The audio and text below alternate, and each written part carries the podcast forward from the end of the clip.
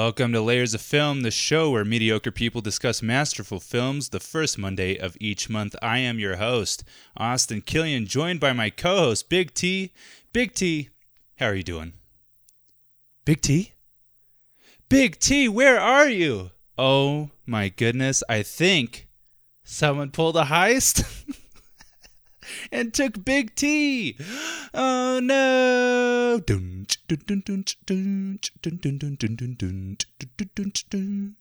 All right, that's enough of that. Oh my goodness, Big T is a no show. Ladies and gentlemen, guess what? Sometimes, even though this is a show that comes out once a month, scheduling conflicts uh, do arise. And oh boy, uh, did we not pay attention to what our schedules were going to be like this past month? So we weren't able to uh, we weren't able to record together. so I'm going to be doing an episode solo. This is going to be weird. This will be different. I really didn't want to push back the episode or um, I don't cancel it altogether because I just think it's ridiculous to not put out an episode at the exact time that you say you're going to when it's only once a month.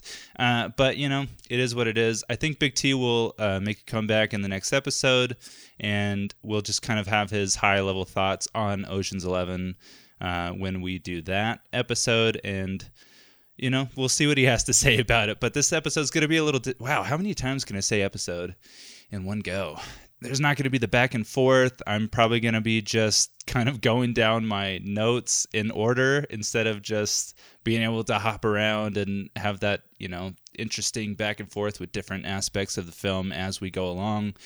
Uh, which, you know, might be interesting because you'll get an eye uh, into how I write my notes for the show, I guess. I don't know. But yeah, life is super busy. Uh, I know Big T, he was uh, moving. That was kind of part of it as well. I went on a trip and I failed to mention that to Big T or something like that. And we didn't, uh, we just didn't plan out the month very well. And it is what it is. Uh, a couple of things that I wanted to note uh, before I really get into Ocean's Eleven, which is, of course, the film that we're going to be talking about today, the one that came out in 2001 with George Clooney and uh, directed by Steven Soderbergh and what whatnot. But first, Margaret Keane passed away at 94. What the heck? Holy smokes. We just covered Big Eyes, and I just wanted to, you know, kind of put that out there. R.I.P. Margaret Keane. I can't believe we, we covered that. And, uh, and then she passes away at 94, you know, just a few weeks later. So, you know, of course, love goes out to uh, her family and everything. And, um, you know, I hope she was able to see that money before she passed. That's that's all I got to say about that. Um, very interesting uh, and very sad. Uh, also, holy smokes, it is. It's almost been a year of layers of film. Holy crap! So I'm, you know, if we were gonna have an episode where Big T wasn't gonna be able to make it, this was the one because the next episode is gonna be the last episode of our first year, and uh, so that'll be fun. Also, I procrastinated like crazy in recording this, and uh, this well, this may end up being our shortest episode yet. But even with that being the case, this is the day before the episode's supposed to go out, so I'm gonna record it, edit it. Hopefully, I don't have to edit too much because it's just gonna be me. So I'm gonna really try hard not to say um a lot and have a bunch of long awkward pauses. we'll see what happens. But tomorrow is Fourth of July in America. Holy smokes! Uh, God bless America or whatever. I don't know. You, you know, you th- you think that I would have chosen a film that was Fourth of July related. Uh, I did not, however, do that. So we're covering Ocean's Eleven, but also unplanned. You think I would have planned this? It is our eleventh episode, and we are covering Ocean's Eleven. What the heck? So hey, that's that's all I got for like little before the show notes. Why don't we just dig in to this wonderful, masterful film? Uh, released December 7, 2001. The synopsis is Danny Ocean and his 10 accomplices plan to rob three Las Vegas casinos simultaneously. Directed by Steven Soderbergh, written by Ted Griffin, composed by David Holmes.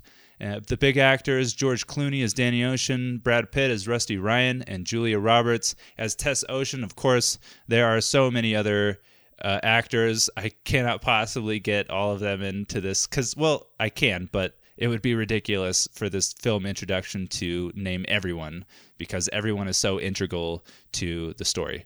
Integral? Integral. Oh, dang. Integral? Integral. I can't say it. Anyway, the budget was $85 million and the box office earnings was $450.7 million. And uh, at the time of recording this episode, you can stream it on HBO Max.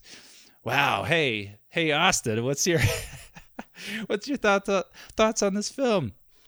Oh, it's great. It's a great film. One of my favorite films of all time. I I mean, you could probably argue it's the best heist film of all time. At least I would. I I guess I haven't seen like too many heist films. I never saw the original Ocean's Eleven.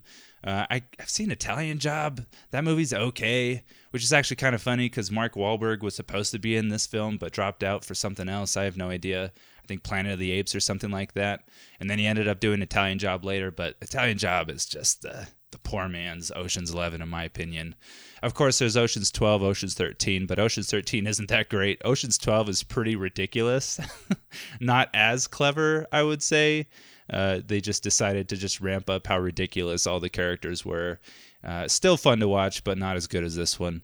Um, but oh man, there's just something about this movie. I, I've seen it so many times, but it's just so fun to watch. I think the witty banter, um, not over explaining things, having this like masterful plan, which is one of my accolades towards the film. I think that the writing is just so perfect and the editing is so perfect as well. Like this is a fake heist, right? Written up by uh, Ted something. Ted, what what? I don't know who wrote this. Ted, uh, Ted, Ted, Ted, Ted Griffin. That's right. Ted Griffin wrote this, and I think the writing is just amazing. I think it's absolutely incredible, and I think everything was planned out so perfectly. But the editing also is ingenious as well because there's so many parts where you have like a scene in the heist itself that's going on and there's a thing happening or whatever terry benedict's talking to someone and then they leave the shot but then right in the background you have the elevator opening with the the mormon twins coming out of the elevator at the same time you know seeing the next step of the plan going on right as the next right as the previous step comes to a close. I think it's just absolutely brilliant and i think that the shots are brilliant. I think all of the lines are are performed to perfection. Of course, you got some cheesy acting, like uh, the amazing Yen, um, whoever played him. Let me look that up real fast. There's so many characters I can't I can't keep track of. He hasn't really done any acting. Um, Shaobo Qin, I think maybe that's how you'd say that. You know, he's not really an actor. I don't think he was supposed to be an actor. I think they found him basically how Danny Ocean and, and Rusty uh, found him um, just performing or whatever a show. And uh, that's kind of how he got into the movie. And so, you know, you can't really expect anything great from him. But um, I would say, aside from him, I think all the all the other acting is is great. I think everyone plays exactly who they're supposed to be, and they're 100% believable. That's something huge for me in movies. It's like if you could tell that the actor is acting, they're a good actor.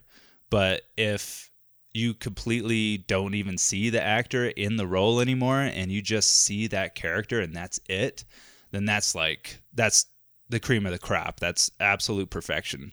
And I think everyone uh, with the exception of Yen, uh, I think everyone does that incredibly well. Maybe Frank, maybe Bernie Mac doesn't do as good of a job, but everyone else um, but but he still does a great job. I don't know. Everyone's fantastic in this film. I think Steven Soderbergh did a great job in, in, in making sure that they all had that perfect chemistry to where they just worked just flawlessly with each other. I don't know. Like they just were able to riff off of each other super well.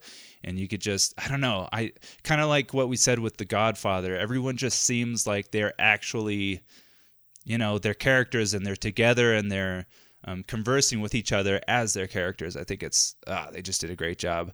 Um, speaking of characters, I guess why don't we just kind of this? So this is kind of the first thing that I usually write down in my notes. I just kind of give all the characters that I really think stood out in the film and just kind of high level thoughts on them, uh, little bullet points. So let's start with Danny Ocean. Uh, the things that I wrote down for him is he's a liar, uh, very rehearsed, uh, kind of a hopeless romantic, at least with Tess. Uh, focused, calculated, and calm. It's actually really interesting because I've seen this film so many times, but actually trying to watch it with a critical eye for once, like he never really loses his crap, like hardly at all. Like he is really calm and collected most of the time, very calculated. You could tell everything that he's saying was rehearsed, you know? Like even when he has that big moment with Rusty and he's kind of saying why he's doing this, right at the very end, he says, uh, "I don't know. Did I? Did that sound rehearsed? I, I feel like I rushed it. Did I rush it?" And then Rusty's just like, "Yeah, you kind of rushed it a little bit, but it was good."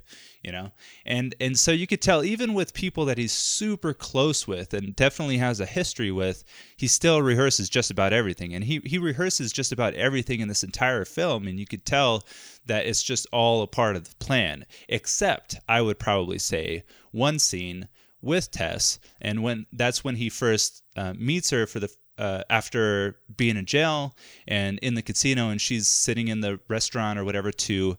Um, or in the hotel, casino, whatever. I don't know. He, she's in the restaurant waiting for Terry, and he shows up, and he basically kind of starts delivering his lines, and she sees right through the bullcrap, and that's the only time that he gets flustered. I would say, like truly flustered in the film uh, where something's not going exactly to plan because she's seeing through everything that he's saying and he loses it a little bit. And uh, I think, I can't remember ex- the exact lines, but he's just like, all right, Tess, you know, you don't want me, that's fine, but not Terry. Like, you can't be with Terry or whatever he says. I don't know. That's the only time that he actually looks angry and uh, that he's out of control. Everything else is in his control. It's very interesting. I love it. Oh, I guess he gets flustered later on when uh, they're in the van trying to steal the EMP thing from the college or whatever it was. I don't know. The institute. I don't know. I have no idea. And he gets pretty mad at Linus. Uh, which is totally understandable. I, I, mean, obviously, like if everything's going according to plan, he's totally calm and collected. If things are kind of out of his control and uh, didn't go exactly according to his plan, then he gets pretty frustrated. Which, I mean, if I'm not mistaken, it's only those two parts. There's only two points in this entire film where things didn't go the exact way that he imagined it, which is very interesting. I love it. Even when he's in in the same room as Terry and he's getting beat up later on uh, by that just you know beat beat up guy, whatever his name is, that thug that he uh, ultimately hired, I guess, in the end. Um, you know, he kind of looks like he's out of control, but he's not. Uh, even but but even when he's you know in that moment of quote unquote un, like not being in control, um, in front of Terry, you know, he still is kind of producing his lines, being a little witty. Um, it's it's all according to his plan, which is just really interesting, and I love that about Danny. I think he's a really interesting character, um, fake but not fake with Tess, which is good to know. Like his whole goal is to get Tess back and get a ton of money all in one go, and just be the ultimate winner basically out of this. And uh, he got that, but with with Tess, it's it's the only person that I think he's really able to be himself with, um, and that's probably what he's looking for. I don't know. So I guess good for him. Let's move on to Rusty. Uh, I love Rusty because he's just so he's so intimidating, but so relaxed as well. It's very interesting, and he's bored all the time when he's not pulling a heist. Like you could tell, anytime he's not actively working on the job, he is bored out of his mind and he hates everything that he's doing you know teaching poker. He's just kind of going through the motions for those uh, celebrities, and even when they're just kind of chilling in the bar watching whatever it was on TV, and and Danny has that moment of like, "Do you think we need one more? You think we need one more? All right, we'll get one more. and he's just talking to himself, basically. Um, you could tell Rusty's just bored out of his mind. Even in the company of a friend or whatever, it doesn't matter. I think he's truly only excited when he's working on a job, which is probably why he was excited to see Danny uh, in the first place come out of the clink, because he's able to. Or he just kind of knows that something's something's about to happen. You know, he's he's gonna go on a job soon. Probably he's gonna be able to get his uh, life back. I guess the life that he knows yeah, he only tr- he he truly enjoys the thrill of the heist, which is uh, fun about Rusty. I think um, he's very sure of himself. He's very confident. He's very wasteful with food, which is funny. And uh, like I said before, he's very intimidating. I love Rusty. There's that moment later on when um, uh, Danny's been red flagged, and Rusty is obviously going to have like a big, long, uh, or a heated conversation with Danny about how he's out or whatever. And he tells Saul to turn the TV off. And Saul's like, I'll turn it off when I'm ready to turn it off. And Rusty says, Saul, or whatever. And then, and then Saul's like, okay, all right, I'm turning it off. Like, even Saul, this old, curmudgeonly guy who's definitely set in his ways and just wants what he wants even he's intimidated by Rusty, which is just funny. I love it. And otherwise, like Rusty's the most relaxed guy of all, but he's also the most important probably component of the entire thing. He's the one that's making sure that everything's running smoothly uh, th- throughout the entire job, which is great. Let's move on to Tess, played by Julia Roberts. I guess I should have said Danny Ocean's played by George Clooney, Rusty Ryan's played by Brad Pitt, and now Tess by Julia Roberts. Um, elegant. She uh, she just wants you know true love, I think, and to kind of live her life, but also have security in that. Uh, she doesn't really like complicated, I don't think, but at the same time, she kind of does. I don't know, but she's also very observant. Again, like she's able to see through Danny's uh, bullcrap a lot of the time, and so she's she's not stupid. You know, she she thinks about things. She can make callbacks, especially like when she's thinking of when Danny gives her that goodbye kiss on the cheek, and uh, she thinks about it later, and she's like, "Oh, that's when he slipped it, slipped the phone into my pocket." You know, she's she's smart. She's able to pick up on clues. She's able to put things together. I think she's she's a really cool character. The only thing, and I'll I'll, I'll channel my inner Big T, I guess. The only thing about her is is she gives herself these these two options, these t- only two options of people that she could possibly be with, and that's Terry and Danny. Both end with a Y, by the way. Very interesting. um, but both of them are kind of the same person, just in different ways, I would say, because Danny and Terry are both very calculated. They're very focused. Um, they're pretty calm most of the time. I think Terry loses his crap a little more for sure, but I mean, throughout the entire ending of the film, he's basically losing complete control over his night and his casino. Uh, so it's it's understandable, and he's kind of losing control over um, his his woman, I guess, and Tess. Um, if you want to say that, I don't know, but I don't know. It's just interesting. They're both kind of the same people, but one is I don't know, doing stuff that's more legal than the other. I don't I don't really know. But like Terry really cares most about the money and most about the casino, which we see in the ultimatum later on, brought on by Danny to try to you know that was his you know hail mary or whatever to get Tess back basically um, is to show her that he cares more about his money than about her. Um, but also danny cares a lot about his money as well. But the difference is i guess danny danny's going to do everything that he can to make sure that he gets her and gets the money. And he probably would choose her over the money i would assume. Otherwise he probably wouldn't have even tried doing any of that um, I don't think it would have mattered or whatever if he didn't get all the money. Even if it was all blown up or whatever, he would have been just fine, I think. Um, but I don't know. It's just interesting because I think both are complicated in their own ways, but she. I don't think she wants complicated, but at the same time, it's the only two people that she thinks that she can have. And when Terry chooses the money over her, she immediately thinks, "Oh, Danny then. Danny's the one I want. He, like he got me to see that Terry was a bad guy. For some reason, I need to go to Danny.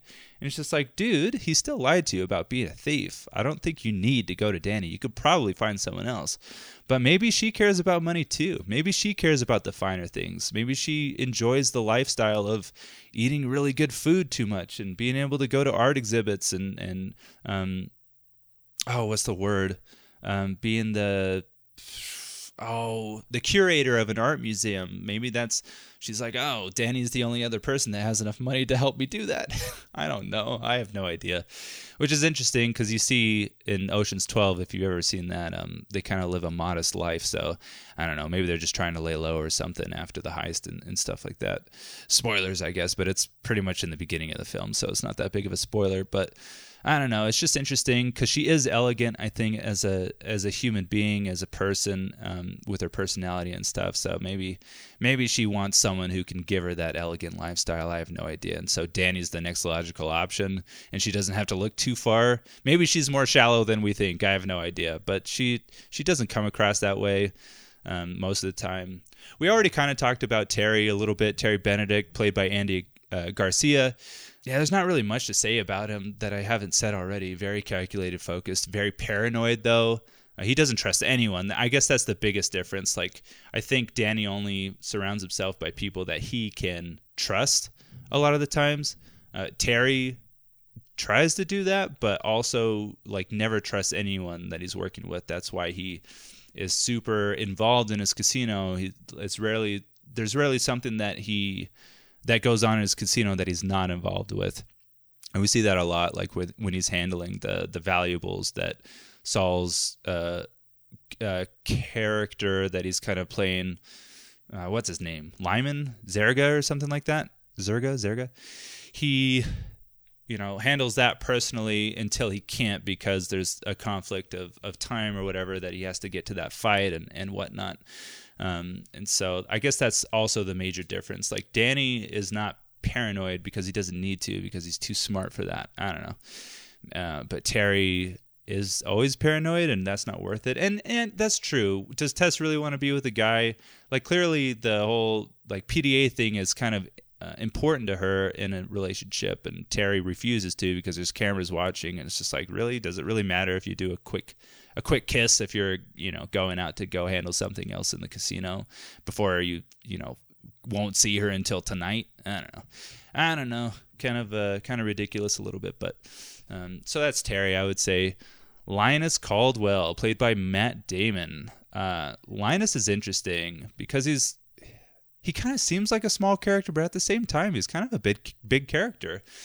He's sly, he's a great pickpocket, he's talented, he's young, he's cocky, unsure of himself, but thinks too highly of himself as well. He thinks that he's got to be involved in a lot of things. And again, we see that later with uh, stealing the EMP, and Linus can't handle being with the Mormon twins anymore. And so he, he heads out of the van to go inside of the building to try to be a part of that, which is really stupid, by the way. Like, they've already been in there for like a few minutes you really think you're gonna go find them like in time? You don't think you're gonna accidentally be seen? Like i don't know why he was so cocky and uh, so brash about that. Uh, like this is such an important job and everything needs to go perfectly smooth and yet he's willing to put it away because he is so young and stupid and cocky and he thinks that he's got to be involved in it.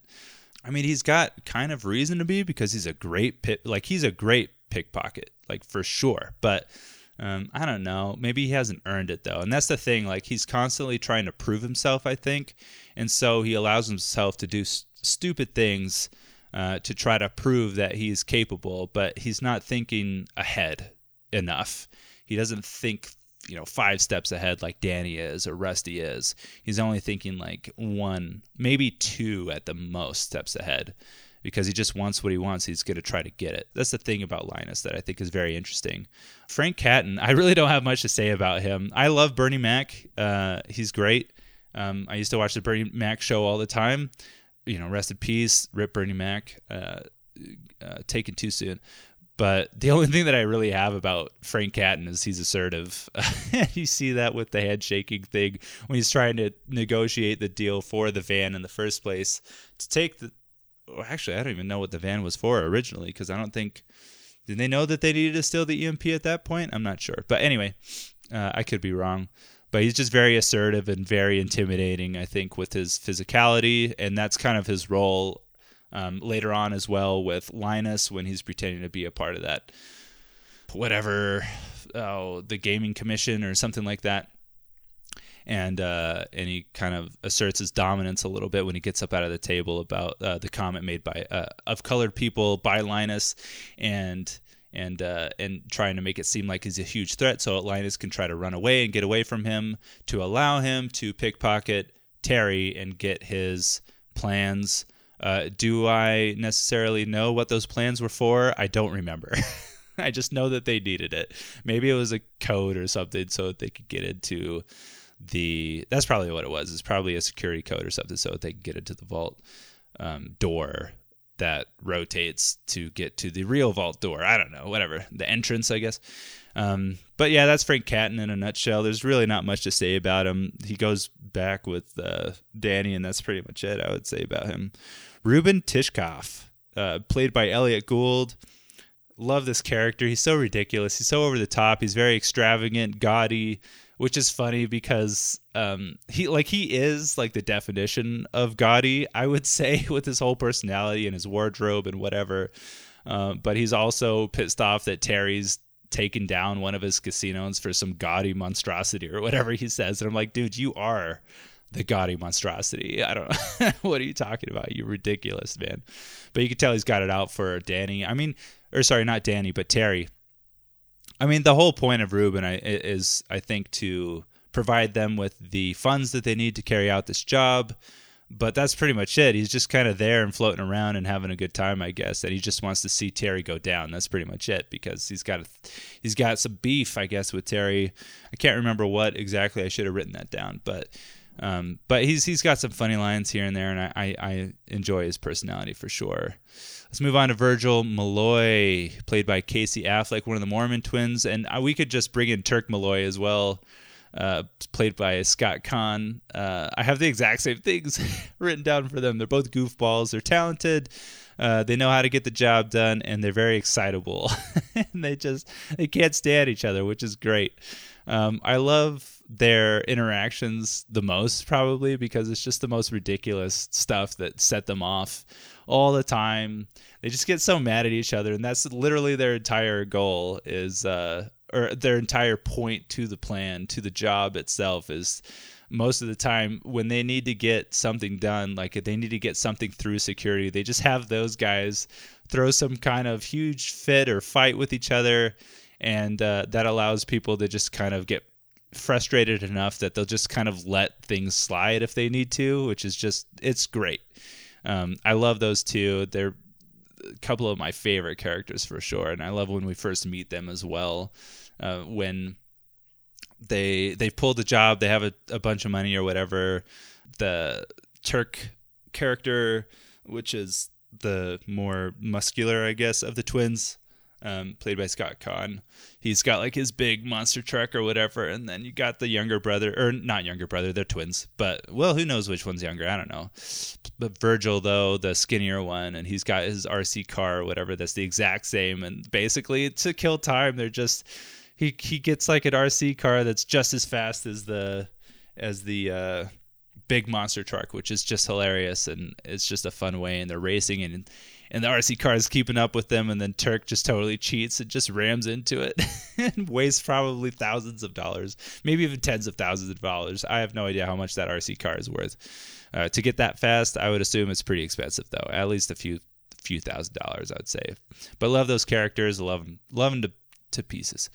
Uh, Basher Tarr, played by John, Don Cheadle. Interesting thing, reading through the what's it called, the trivia a little bit.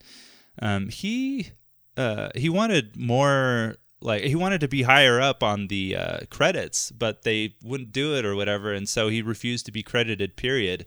And I was looking into that because I was trying to get all the characters and actors and stuff for this written down here, and it took me forever to find him. I was so surprised because this is Don Cheadle we're talking about. He's been in a lot of notable films, um, and obviously he's been a huge part of the MCU for the past you know decade, and it's just it's just crazy that I had to scroll so far down in IMDb just to get because I couldn't I, I just wanted to get Basher's last name because I was just curious and I just couldn't find him forever and I finally found him. And then of course reading the trivia he refused to be credited. So that was that was really weird to to not see him way higher up but uh, you know, I guess it is what it is. But I, I actually really like Basher. He's a fun-loving character, very professional, very intuitive. He definitely likes working with smart people. Uh, when we first are introduced to him, and he's talking to Rusty, and they're kind of escaping a little bit after he's getting um, getting arrested for one of the jobs that he's be- that he's pulling. At that same time, he kind of ex- uh, shares with Rusty that he's excited to work with proper villains again, and I think that's that's just a big. He he probably lives for the job as well. He likes heist that he loves feeling like he's probably got a one up on whatever he's you know stealing from and and uh, very, again very professionally and he really wants things to work out perfectly and and uh, and is is super excited to work with these guys again knowing that the job's gonna get done and it's gonna get done properly hey good you know good on him for getting getting uh what's the word I don't know, whatever, like sprung out of the tight situation.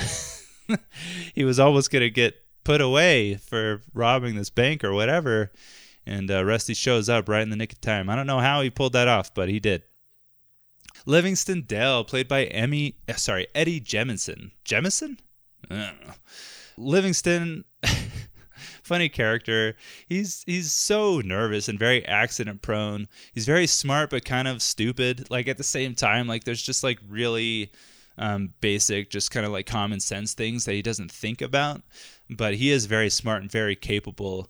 And it's interesting to see because when we first meet him, he's very um, shy and just like kind of bashful and very unsure of himself. Well, not unsure of himself, but like I don't know, like he's just uh, just a very nervous guy.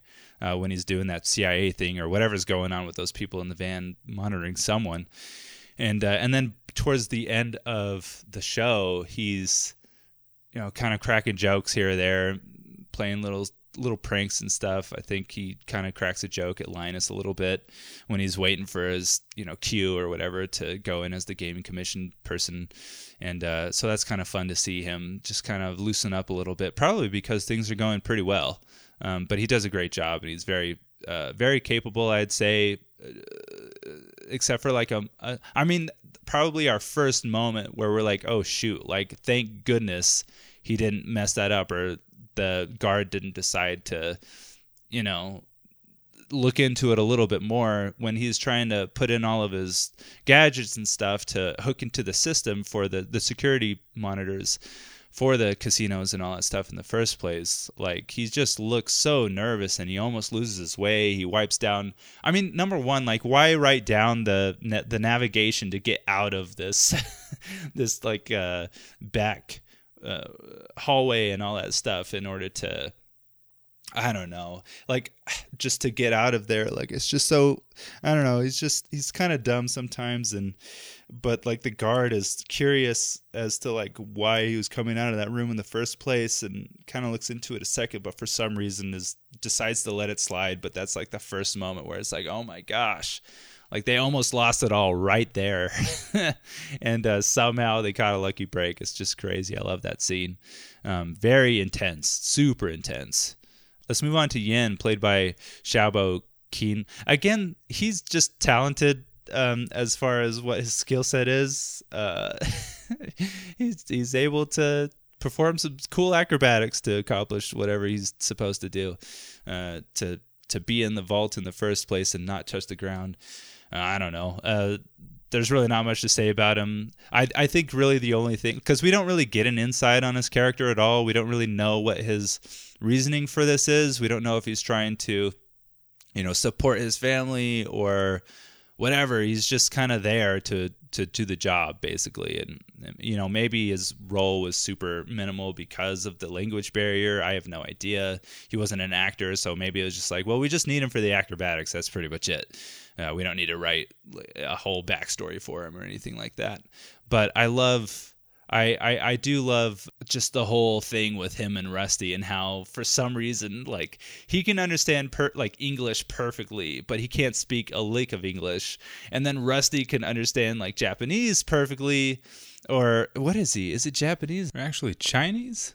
I, yeah I don't know. But he can't speak it at all. I just love that little touch. It's such a small dumb little thing and it makes no sense. Well, maybe it does make sense actually. I mean, it's easier to understand than to speak sometimes for sure, or to read than to speak. I don't know, but I just think it's a really funny thing. Like no one else knows what's being said at all, and it's just Rusty like basically having a conversation with him behind the scenes, and Yen's like, "All right, okay." Uh, so that's fun. That's Yen. Uh, and then Saul Bloom, last person we're going to talk about, call, uh, played by Carl Reiner. I love this guy. He's super perceptive. He's very sharp. He's he's simple. He he just wants the simple things in life. I think he doesn't really need too much. When we first meet him, you know, he's talking about how he's seeing a nice lady behind the counter of Macy's or what the jewelry counter or whatever. I don't I don't remember, but um, he's just like an old guy set in his ways. But uh, I love even even though he's he's old. He's still very sharp. You know, he's he's on top of his game still, even though he's been out for like a year or whatever. I think Rusty says in the film. Um, he noticed Rusty a long time ago when he was scoping him out to see if he could, wanted to be in the job. Um, and it's it's awesome that they have that whole like just kind of being really vague with what's going on with this character to the audience, um, thinking that you know he's he's slowly losing it a little bit and having some health problems. And he faints you know later on when he's watching all of his valuables go into the vault. And uh, he faints and stuff. And you think like uh-oh what's going on with like this is not good. Like i think we need him. Still and saul's not on top of it. What is going on um, and before the like right before the job, he kind of looks like he's having some major problems and stuff. But you know, come to find out, he's probably just getting into character and he's really diving into it and and uh, and and really becoming um, Lyman Zerga. Uh, uh, I don't know. He's super sharp. You know, he's got his methods and he knows exactly what he's doing, and he's he's awesome. I love Saul. So that's all the characters. 37 minutes in. Uh, I don't know how how long. I mean, I've actually mentioned a lot of the things that uh, just going through the characters themselves. Um, but typically, next I go through or I write down subtle details, things that I noticed. Um, I love the the answers that Danny gives in the exit evaluation from the prison at the beginning, like the, the very intro of the film. Um, I love it because you could tell that everything that he's saying like he's probably thought about for a long time since he's been there. I mean he's probably he's been planning the whole job since he's been there for however many years i don't remember a couple of years or something like that. And um, at least i have no idea. But you could just tell that everything's rehearsed. Very very cool subtle detail because like every like he knows what the questions that he's going to be asked and he just without skipping a beat he just answers like right away. I mean maybe that's just the way that they shot it or whatever but that's how i choose to see it is that he knew exactly what he was doing and exactly what he was saying so that he can get out and uh, you know not be denied his opportunity to get out of prison on parole. I love the way that the camera stays on the ring when danny gets it out of the envelope when he's leaving the prison. Um, i don't know. It just kind of shows me that that's his primary focus with everything all the events that are going to happen from then on his primary focus is getting Tess back, which is awesome uh, the newspaper clipping that Danny is looking at while he's waiting for Ramon slash Frank uh, to to get off of uh, work or whatever. Um, when he when we first meet Frank Catton, you could tell that this is something that he looks at often. It's it's a clipping, right? Like he doesn't have the whole newspaper. He's not actually checking up on current events like Frank is wondering. Like he's got it cut out. He's looking at Terry, and it's probably a part of the plan as well. He's probably looking at it like, oh, okay, like there's a fight night. I didn't read it. I should have read it, but I bet I bet like in the clipping or whatever it says that there's a fight night, and that's like that's the time. That's when I'm gonna pull this job, fight night which is just I don't know. I just thought it was really cool, neat little like he could have just had a full newspaper, but he had the clipping, which I thought was a cool little subtle detail. I love I love when Danny uh, gets back with Rust uh, when they're doing the whole thing with the celebrity poker, um, teaching them and all that stuff. And you could tell like when da- when Rust walks in and he looks at Danny and Danny kind of looks at him, you think it's like oh like like they must have like a bad history, like maybe they have a negative history with each other, and it's gonna be a little you know, oh, what's going to happen or whatever. But later on, when they basically swindle all the celebrities to play big on that hand at the very end, and Danny ends up having like a four of a kind or something like that uh, with the ace, which is pretty high. That's how he says it. You could tell that that was actually that was them basically giving each other the look like let's clean these guys out so they can get a bunch of money and uh, go eat out somewhere super nice. I, I don't know. I just thought that was a nice little touch. I you know, this is really stupid, but for some reason I was impressed by the fact that they actually had ink stains on Livingston's forehead uh, when he's like wiping his forehead and stuff. Like as he's walking out, he has the ink stains. You could tell, and uh, so it's just like a nice little touch that they actually included that instead of just like like the continuity was there, which I was which I was happy to see.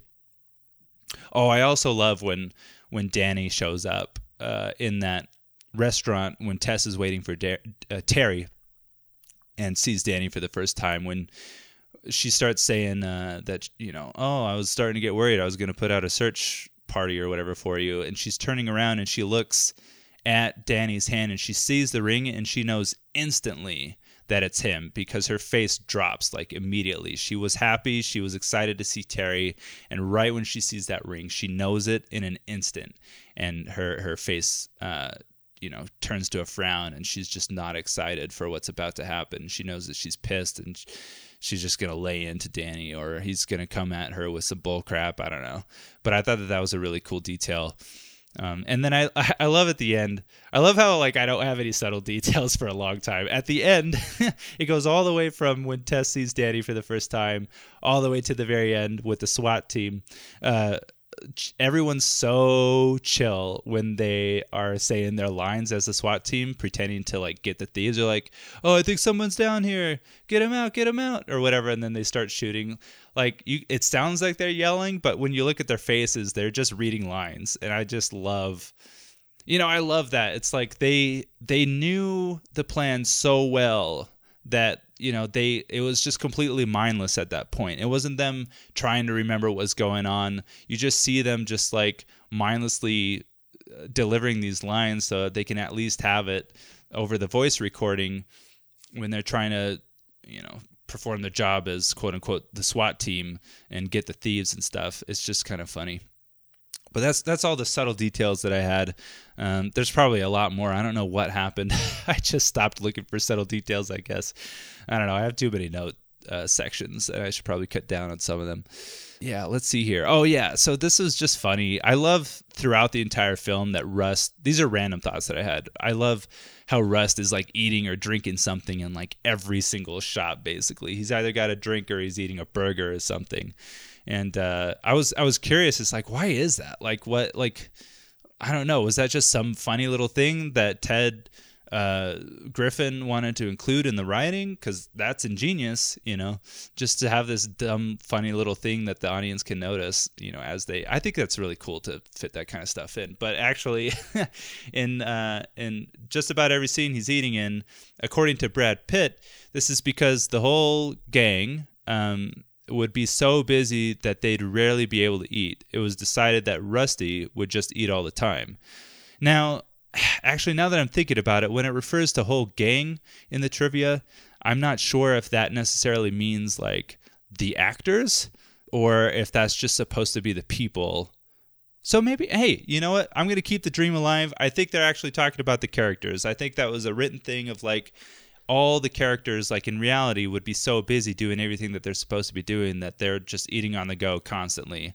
And that's him. That's him to a t. He's just always eating on the go because he's always on the go trying to figure out something for whatever. But i do love at the very end though uh, when he's waiting for danny to get out of prison after the job and he's eating a burger or something and uh, he takes a bite and he's just kind of chewing and stuff. And then he kind of like puts his fist up to his chest like ugh like geez like it's finally all caught up to him. Like he's been eating so much garbage over the past however long it took to prepare for everything that he's just it, it, all finally caught up to him and he's getting heartburn. And it's just like i don't know if i could take this. Also like like i said with his character he's super wasteful of food. Like i don't think he ever finishes a single food item. He eats about half of it and he throws the rest away which is just funny. Like you could tell that this guy lives so frivolously. Like money is no object. They probably don't even really need to pull this job at all. And uh, you know, he's just gonna eat half of it, and when he's done eating, he's gonna throw it away, which is funny. Oh yeah, and then I wanted to like it just at the end when uh, when they need to get Yen in that uh, bin or whatever, like I don't know that container, when they need to get him into the vault, the whole everything's so calculated, but everything hinges on getting Yen in there. And basically, it comes down to the Mormon twins forgetting their card and throwing such a fit that the, the, the person standing at the door to get them in is just like, all right, okay, chill out. You forgot your card. It is what it is. Like, just tell me where it needs to go and I'll take care of it. Man, like that's that's a little I mean that's kind of a plot hole. I think that at a like especially on a fight night where they're keep, keeping 160 million dollars in the casino, I you'd think that like they would be like, "No, you got to go get the card. We need proof that you are able to get in because that's there's no way that we're gonna just take this wherever you need it to go. Like we like let's get verbal confirmation confirmation from Terry Benedict that this is actually his stuff and that it actually needs to go in there." I don't know. I just think it's interesting. But, you know, whatever. Like there's so many other like perfectly planned things in this whole heist from the, a writing perspective that I think it's uh that's that's something that I could suspend my uh, disbelief for. That's all the random thoughts that I had. Let's move on to random questions, which I only have a couple actually. The first one is there is there any significance behind the code words Rust uses for the types of con men they need? And uh, I was just so curious about that, and I wanted to see Big T's take on that, but um, I was able to find it online. In the beginning of Ocean's Eleven, Rusty tells Danny they will need a Boesky, a Jim Brown, a Miss Daisy, two Jethros, and a Leon Spinks, not to mention the biggest Ella Fitzgerald ever. These are references to old cons from the 20th century, and Rusty just gave away how they will rob the casino. Now, I didn't actually look into those, but if you guys want to look into those references of the old cons. I'm not entirely sure of really any of them, to be honest, but I'll probably check that out later. But that's kind of cool. But yeah, I guess if you look into those, like you could probably, yeah, unlock exactly how they're going to rob the casino, which is very interesting. Now, here's some deep questions, which this is actually the the part that I'm most bummed about with Big T not being able to join me. Uh, maybe I'll actually I could save these for when he's there I don't know. I'll go ahead and pose them here in case that doesn't happen, though. Is Danny incapable of not rehearsing everything he does? I don't think so. I think he absolutely has to know how everything's going to go. Otherwise, what's the point? You know? Um, he's just going to be another guy just living his life. And I, get, I mean, there's nothing wrong with that, but he does not want to be that. He wants to have like some insane, awesome plan. He wants the life that he's always wanted or whatever, whatever that like obviously that just pretty much consists of having tests and anything af- after that is probably an afterthought but but to get everything that he needs and wants like even with people that he's close to he's worked with basher i think before he's worked with rusty many times i'm sure and uh, probably Saul and whatever, and the Mormon twins. He knows of the Mormon twins. I mean, these are people that he knows and he's worked with before, probably. Um, but even in front of them, he's rehearsing everything. And, you know, after having so much time in prison, it's probably understandable. Like, he's probably just missed so much of his life in prison, however long that was, I can't remember, that uh, he's not going to risk um, every like anything going um, not according to plan. So I guess it makes sense. I don't know.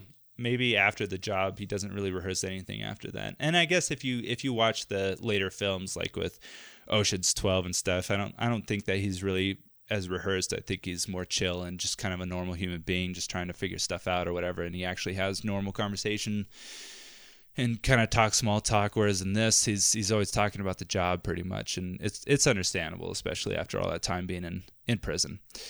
Uh, the next question that I have is why does Rusty surround himself in everyday life with dumb and careless people? Again, like he, he tells Danny when he comes first comes to see him, like, oh, I'm bored. Like, I'm so bored. Like, you could just tell, like, he'd really, I don't know. It's just interesting. Like, why does he surround himself with people that he doesn't really respect? Like, even Topher Grace, like, he just does not, he doesn't really care about any of the celebrities that he's teaching poker to.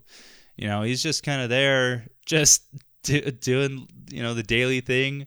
When he's on break, he's just in the strip club, just sitting and having a drink, looking bored out of his mind, watching strippers, and you could tell that that is he's totally numb to that. He doesn't even care. He's just kind of there because maybe at some point in his life, like he did enjoy that, but he doesn't enjoy it anymore, and he's just so bored. It's all about the job for him. Um, but why does he surround himself by with dumb people? I don't know. Maybe it's just not capable. Maybe he's not capable of finding people that challenges himself in everyday life. He can only find people that challenges him and, you know, that he really actually enjoys being around when he's on the job. Maybe it's got to be heist people or no people. I have no idea. But yeah, you, I don't know. I have no idea. It'd be interesting to get Big T's take on that. Do you think any plan could ever have worked on a night that wasn't fight night? So this is something that I was thinking. I never have thought. I've seen this movie like over a dozen times, guaranteed. And this was the first time that I'm like, I don't think this plan or any plan could have ever worked unless it was on fight night. Like it's funny because Danny's pitching it to everyone when they first get together to go over the plan in the first place of how they're going to rob the casinos and stuff, and basically the hurdles that they have to jump over to accomplish that goal. And and he's kind of pitching like, oh, like normally it's like thirty million dollars on a normal night. On a weekend night, it's sixty million, but on a fight night, it's one hundred and sixty million or whatever the numbers are. And you think that he's just trying to pitch this to them to, you know, get them to be like, oh yeah, I want to be a part of that for sure, to make sure that they, you know, join in the job in the first place. But honestly, I don't think it's possible with Terry Benedict. He is so involved. There's no way. There's no way that he wouldn't have noticed something going on because the whole fight night he's scrambling to get to the fight, right? And everything is hitting him all at once and he's he's weary the whole time. Like every single hurdle that he has to jump over to get to the fight, Terry does, he he questions it somehow. He questions Linus or whatever when he comes out of nowhere to talk about Frank Catton and all that stuff. And or Ramon, I guess at that point they don't know that he's Frank Catton. And he asks him a question, a personal question about the gaming commission, like from where he works or whatever, about a person, you know, like, oh, how do you enjoy working with them? And then Linus, thank goodness he did his homework and remembered his homework that uh, that whoever the guy that he was refer- that Terry was referencing in the first place uh, was actually dead, and so like you could tell that he was a little cautious. Terry was over at Linus, like, oh, I don't know if he's really from the gaming commission. I don't know if I could trust him because this is weird that I have this thing that I have to worry about, you know, that um on fight night, and also before that with Lyman Zerga uh, having almost been called out, or basically being called out by someone in the casino, recognizing him as Saul, and he goes ahead and you know tells uh, the Mormon twins or whatever who are acting as his bodyguards to take him away, and and you could tell that Terry's like, hmm, I don't know, that's super weird. But he's so like he has to get to that fight that he's like, I'm not gonna question it. Like I gotta get going. Let's just go ahead and take care of this and get this done now. He says that he doesn't trust him, but he still lets it go anyway. And I think any other night he would have said no. Like we're not gonna do that. I don't care if you're a high roller. Like you, I don't trust you. We're not gonna take care of your jewels or whatever it is. Um, and then later on, uh, when Linus forgets his something, his briefcase or whatever from uh, from the room that they were just coming from when they were interrogating or, or confronting Frank Catton, and he says that he needs to go back for that. But Terry, like basically banking on the idea that Terry's going to be so busy and he has to get to that fight that he'll just let him find his way on, back on his own, and that allows Linus to be able to go into the elevator and climb through the shaft so that he can get to the vault in the first place. So I don't know. It's just it's really interesting. Like eh, there's so many things that were going really weird for Terry, and any other night, I don't think this would have worked.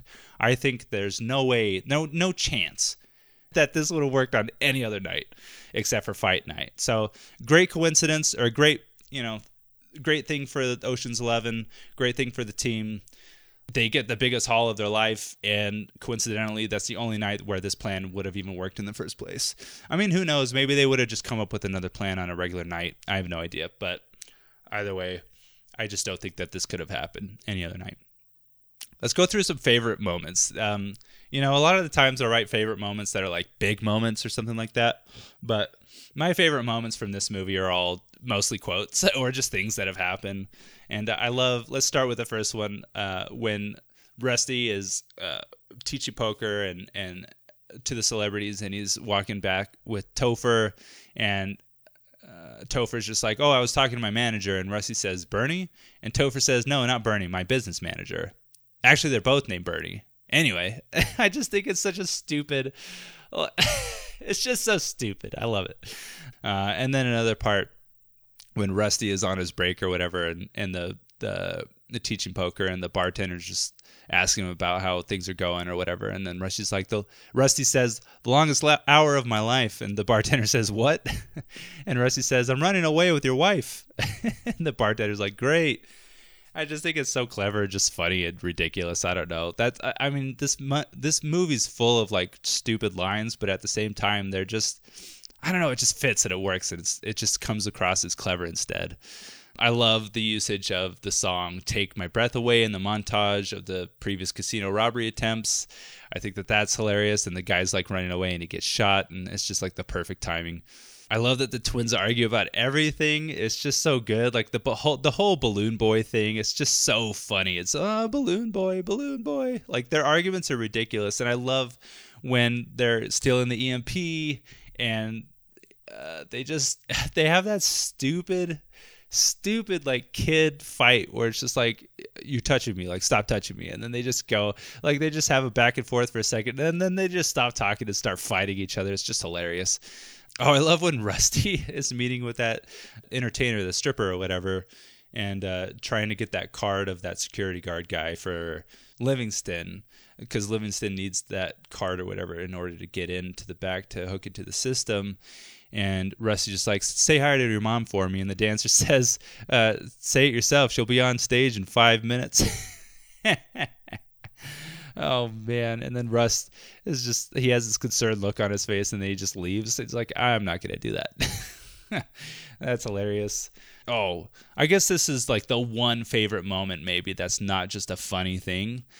I I think it's one of the best lines or, or exchanges of uh, exchange of lines in the entire film where Danny is meeting with Tess for the first time and just having that back and forth argument and Danny's just like does he make you laugh and Tess immediately without skipping a beat says he doesn't make me cry. Oh my gosh, what a what a perfect line and delivery. Like it uh it's perfect. The timing, the delivery, it was just absolutely perfect. And uh, I don't know, one of the best lines. I probably to me the best line of the film. I think it's great. And then I, I the last funny thing that I love is uh, when Basher covers his privates when he's getting ready to set off the EP EMP. He just has no idea what the effects are going to be, and he's so close to this thing. He's like, I'm going to cover up my stuff in case something happens because I'm a little worried about that. Okay, next section: important moments. I love when Benedict is introduced uh, we see that he that everything he does is calculated. Like uh, Linus even says that. Like he says that he's a machine. You know, there's nothing that goes on in his hotel that he doesn't know that he doesn't oversee personally most of the time. And uh, so I, I don't know. It's just really cool to see that just kind of parallel between Danny and Terry. Like they're both so calculated and they're both on top of everything, but um, Benedict kind of does it out of OCD and being more paranoid and Danny just knows that it has to be done the exact way because it's the job and if it doesn't go exactly to plan then who knows what's going to happen and you can't have things out of control to the plan otherwise it's just going to fall apart. I love the part where Rusty is like, "Okay, here's the problem. Now we're stealing two things and when push comes to shove, which are you going to choose?" And Danny says, "Everything goes to plan, then I won't be the one who has to make that choice." Man, oh, what a good, what a good spot. Like I don't know, Danny, he's just such an interesting character. I've said it already, but man, he's just he really knows what he's doing. Like there's like he's got it all under control, you know. Everything goes to plan, and everything did go to plan for the most part. I mean, the amazing Yen almost got screwed over with the bomb. Thank goodness the batteries weren't even installed in the remote. Holy smokes! At the end when they're blowing the thing up, uh, Yen almost died that day. I'll tell you what. he would have been dead 100%.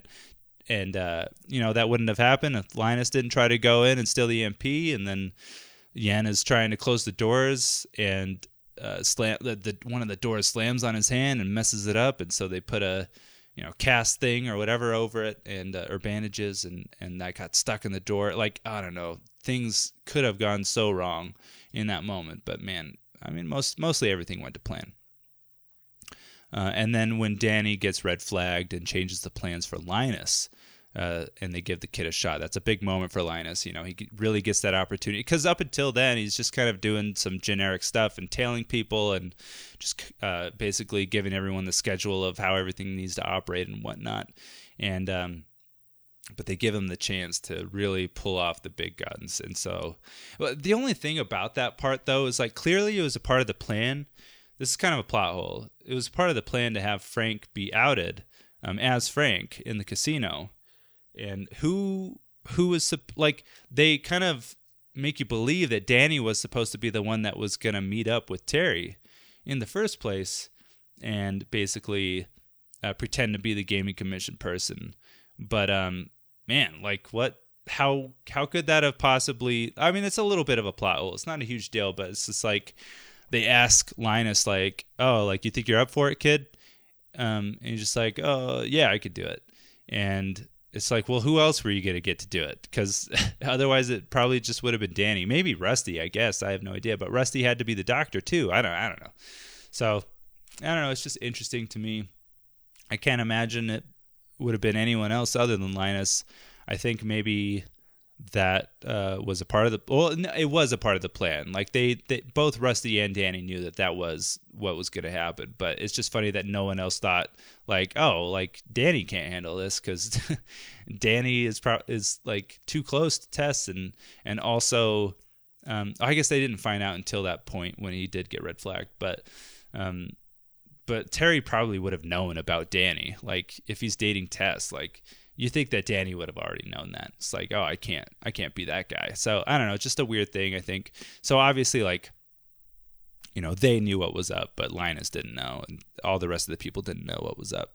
All right, well, that's pretty much most of the notes that I have. I'll just run through some trivia. Also, I might actually get rid of this segment a little bit. Like, I'll write down some trivia to to bring up um, throughout the show. But I think if I don't get to something from now on, uh, when Big T's back, I'll probably just cut whatever's left because if it didn't come up in the show, then it's not really that interesting, probably. But I'll I'll go through a couple of these things right now as the last time that I really go through the trivia section.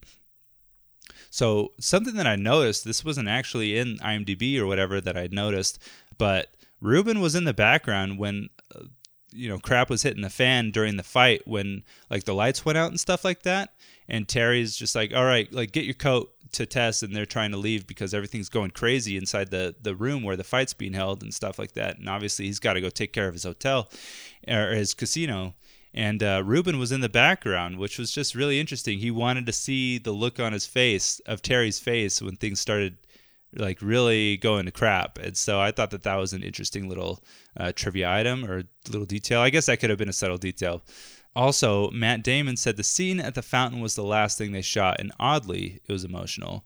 I like that. I don't know. I, I like the idea that the most sentimental or emotional shot was actually the last one that was done anyway. So you probably got some pretty authentic, you know, looks from these people. They've been working on this film for however long and got so close to each other that, uh, you know, I I, th- I think that that final shot is just amazing, and uh, or that final scene, I guess, where they're all at the fountain um, and uh, Clair de Lune's going on in the background, and uh, they just been through so much, and they did all that planning, and finally they got it, and it all paid off, and they just kind of slowly leave and go their separate ways, and it's kind of sad. I remember the first time watching this film, which I mean I was probably nine or whatever, but like I had such a good time watching the film, and then that song in the background coupled with them just each leaving one by one or you know a couple at a time or whatever it was it was actually pretty sad to me. I was i just remember thinking like ah man it can't be over you know? I mean lucky lucky for me oceans 12 came out a couple of years later or whatever so that was great. But yeah great great uh, little trivia item there. And then uh, also i just wanted to include this because we covered the Godfather. The Malloy twins, played by Casey Affleck and Scott Caan, are also named Virgil and Turk, respectively. This is a callback to the villain Virgil, the Turk, Sollozzo from The Godfather. Uh, Scott Caan's father, James Caan, played Santino Sonny Corleone, whose exchange with Sollozzo led to his father's attempted assassination. So I thought that was a cool little, you know, uh, Easter egg, I guess, for the Godfather fans. So that's that's pretty cool. I didn't even notice that when I was because th- they always refer to them as the Mormon twins or whatever, or the twins, blah blah blah. I think they say maybe Virgil once, but I don't even know if they ever say Turk ever. I have no idea. I could be wrong, but I, I I don't think that they ever say Turk at all. So I thought that that was a cool little thing. So I'm gonna give my accolades. Sometimes I don't have too much to give, uh, or like I don't I don't think of anything to really give his accolades. But this one, man, I, I just thought that it was so masterful. Again, this is one of my favorite films of all time, so I guess I'm gonna be biased and have a lot of accolades to give. But I think that is one of the greatest opening sequences in a in a movie ever. With the music, you know, oh, the music is so good. By the way, the the the composer. Um, uh, let's see here, David Holmes. Oh my gosh, like absolutely brilliant, absolutely brilliant. I just think you know just that that little thing that I already did earlier. Oh, it's so good. It's incredible. And I just love like with that exit interview or evaluation or whatever when Danny's leaving prison and the person asks like what will you do when you're released from prison and basically Danny's we don't get his answer right there but the rest of the movie is the answer and I just think that that's brilliant you know what a great way to like open the film I think um, I love the conversation between everyone. I think I've already talked about this, but it's just like I don't know. Everything sounds so natural. There's a specific thing that I think I wanted to call out is how they're in the factory putting everything together. I think putting the fake uh, vault together, and then Linus is a little frustrated that he doesn't get to do something bigger, and Danny's just like, "You got to run before you crawl" or whatever, and then Rusty's just like, "Reverse that." And it's just like this funny little like that didn't need to be in there. Danny could have just said, "Oh, you gotta crawl before you walk" or whatever. But they choose to do it in a different way where Rusty has to correct him, and it's just like this, you know, like that's how it would have gone. And I think it's really funny and uh, clever and just great writing. I think I love the shot when everyone's looking out the van door. Uh, looking, trying to find Linus when they're still in the EMP. I think it's such, uh, it's just a great shot. Everyone's framed perfectly. I think it's great. And and again, I've already said before, like the the heist itself was like already incredibly webbed and super complex and crazy, but the editing is just so brilliant. Um, I guess let's give some accolades to the editor. I think uh, Stephen Mirion, Mirion, I don't know, but holy smokes, like he knew what he was doing for sure. Holy smokes, it's just incredible. Just like having one part of the plan being shown in the background as the previous part is coming to a close. It's just, oh, it's ingenious. I think it's just great. I don't know. And then, of course, like, there's kind of a lot of vague things going on in the whole job that the audience, you know, a lot of information that the audience really isn't privy to. And like you could see this like first you think Rusty really kicked Danny off the job, but in reality, you know, Danny like this was a part of the plan so Linus would maybe that was the only frame of mind that Linus could have performed well in is under pressure or something like that. I don't know. And then you think that Danny was just saying goodbye to Tess, but in reality he was putting the phone in her pocket so that she can get called by Rusty later so that so that Terry could get the phone and and know what was going to go on with the SWAT team or, or not the SWAT team but uh, with the casino people to deliver the bags and stuff like that. You think Saul was really having a heart attack uh, until you see Rusty, and then you know it was a part of the plan. Um, you realize the SWAT team was actually actually Ocean's Eleven, and uh, you think that everything got blown up, but in reality, the SWAT team had the bags of cash the whole time, and that was the whole plan. Oh man. Oh, and then you get the big reveal after Terry notices that the Bellagio like writing wasn't on the floor and you realize that everything was a setup in the first place that that whole thing was actually happening like maybe a week ago or whatever before they knew that the Bellagio writing was on the bottom of the vault. Uh it's just I don't know. It's just like every like the audience is totally in on it until like the last half hour or where however long the heist is going on for and it's just oh it's so ingenious I think I think they're brilliant and I think the editing and the writing was just absolutely brilliant and uh, again that ending sequence with the fountain and Clair de Lune is just like what a great cap to the whole movie. I I don't know. They just they blew it out of the park, man. They like they hit it out of the park with this one, uh, blew it out of the water, whatever you want to say. I have no idea, but it's just masterful film in my opinion. I think perfectly executed in so many ways. Of course, some of the acting's a little touch and go with a couple of characters or actors, but for the most part it's just ingenious. I mean, yeah, Brad Pitt's like smiling most of the time in the film. Who knows if he was breaking character, but it it works for Rusty because he's having the time of his life uh, pulling off this heist. And uh, I don't know. I of course, if you've made it through the whole show without listening or watching the show in the first place, I don't know why you do that, but please, please go watch it. You gotta watch it. I think uh, ah, it's just a brilliant film, and uh, I, I, I doubt that your life would be any worse off after watching this. If anything, it, it would be better. So, anyway, that's Ocean's Eleven. Those are all my notes. Maybe it was uh, boring to go through my notes in order. I have no idea, but without having a back and forth between me and Big T, or Big T and I, I think it's uh, a little odd to try to do that myself. So I thought I'd just go in order. But yeah, that's how I do my notes. I, I, uh, I don't need to explain it. I just went through it all. Um, anyway, so yeah, Ocean's Eleven. Check it out again. I think it's streaming on HBO Max at the time that I'm recording this, and uh, so check it out. If you already have HBO Max, check it out for sure. If not, it's totally worth the buy. I would say as well. A, a perfect or a great movie to add to your collection. Absolutely. But why don't I let you know what movie we're going to be covering next month um, on? Let's see here. Let's see here. August first. Wow, this may be the first time that an episode actually goes out on the first. Cool. August 1st, baby is uh, the next episode coming out uh, with The Shining, the 1980 film directed by Stanley Kubrick, uh, rated R, streaming on HBO Max as well. Of course, check out the parental guide on IMDb to see if there's anything that you cannot watch. You can maybe get a subscription to VidAngel or something if you'd still like to watch it and cut out whatever uh, you have a problem with watching in rated R films. Of course, it's a horror film, so I'm I'm I'm confident that there's going to be a lot of blood and some pretty horrific stuff going on. Uh, I have never seen this film. I'm actually really excited. People always talk about it. I know that there's some overacting in it. People have told me before, but I'm really excited to watch it. I've I've maybe seen clips here or there, but I don't really know anything about it. I don't really know the plot. I don't know what's going going on at all. So excited to watch that. I just know that there's some pretty disturbing stuff in there, or like the hotel thing with like the twins or whatever. I don't know. I have no idea, but super excited. Again, we'll be recording that in the coming weeks. If you have anything, any questions, any comments, anything that you want to write in about, you can write into layersfilmpod at gmail.com. Uh, check us out on Instagram, Twitter, uh, and TikTok at Layers of Film Pod. On all of those, uh, go ahead and rate and review us on your podcast service of choice, Apple, Spotify, whatever, uh, and uh, let all your friends and family know of this great and amazing show, Layers of Film. Thank you so much for listening, and uh, until next time, I hope you have a fantastic life and that everything goes your way and that you have a good Fourth of July or whatever holidays may be coming up wherever you're living.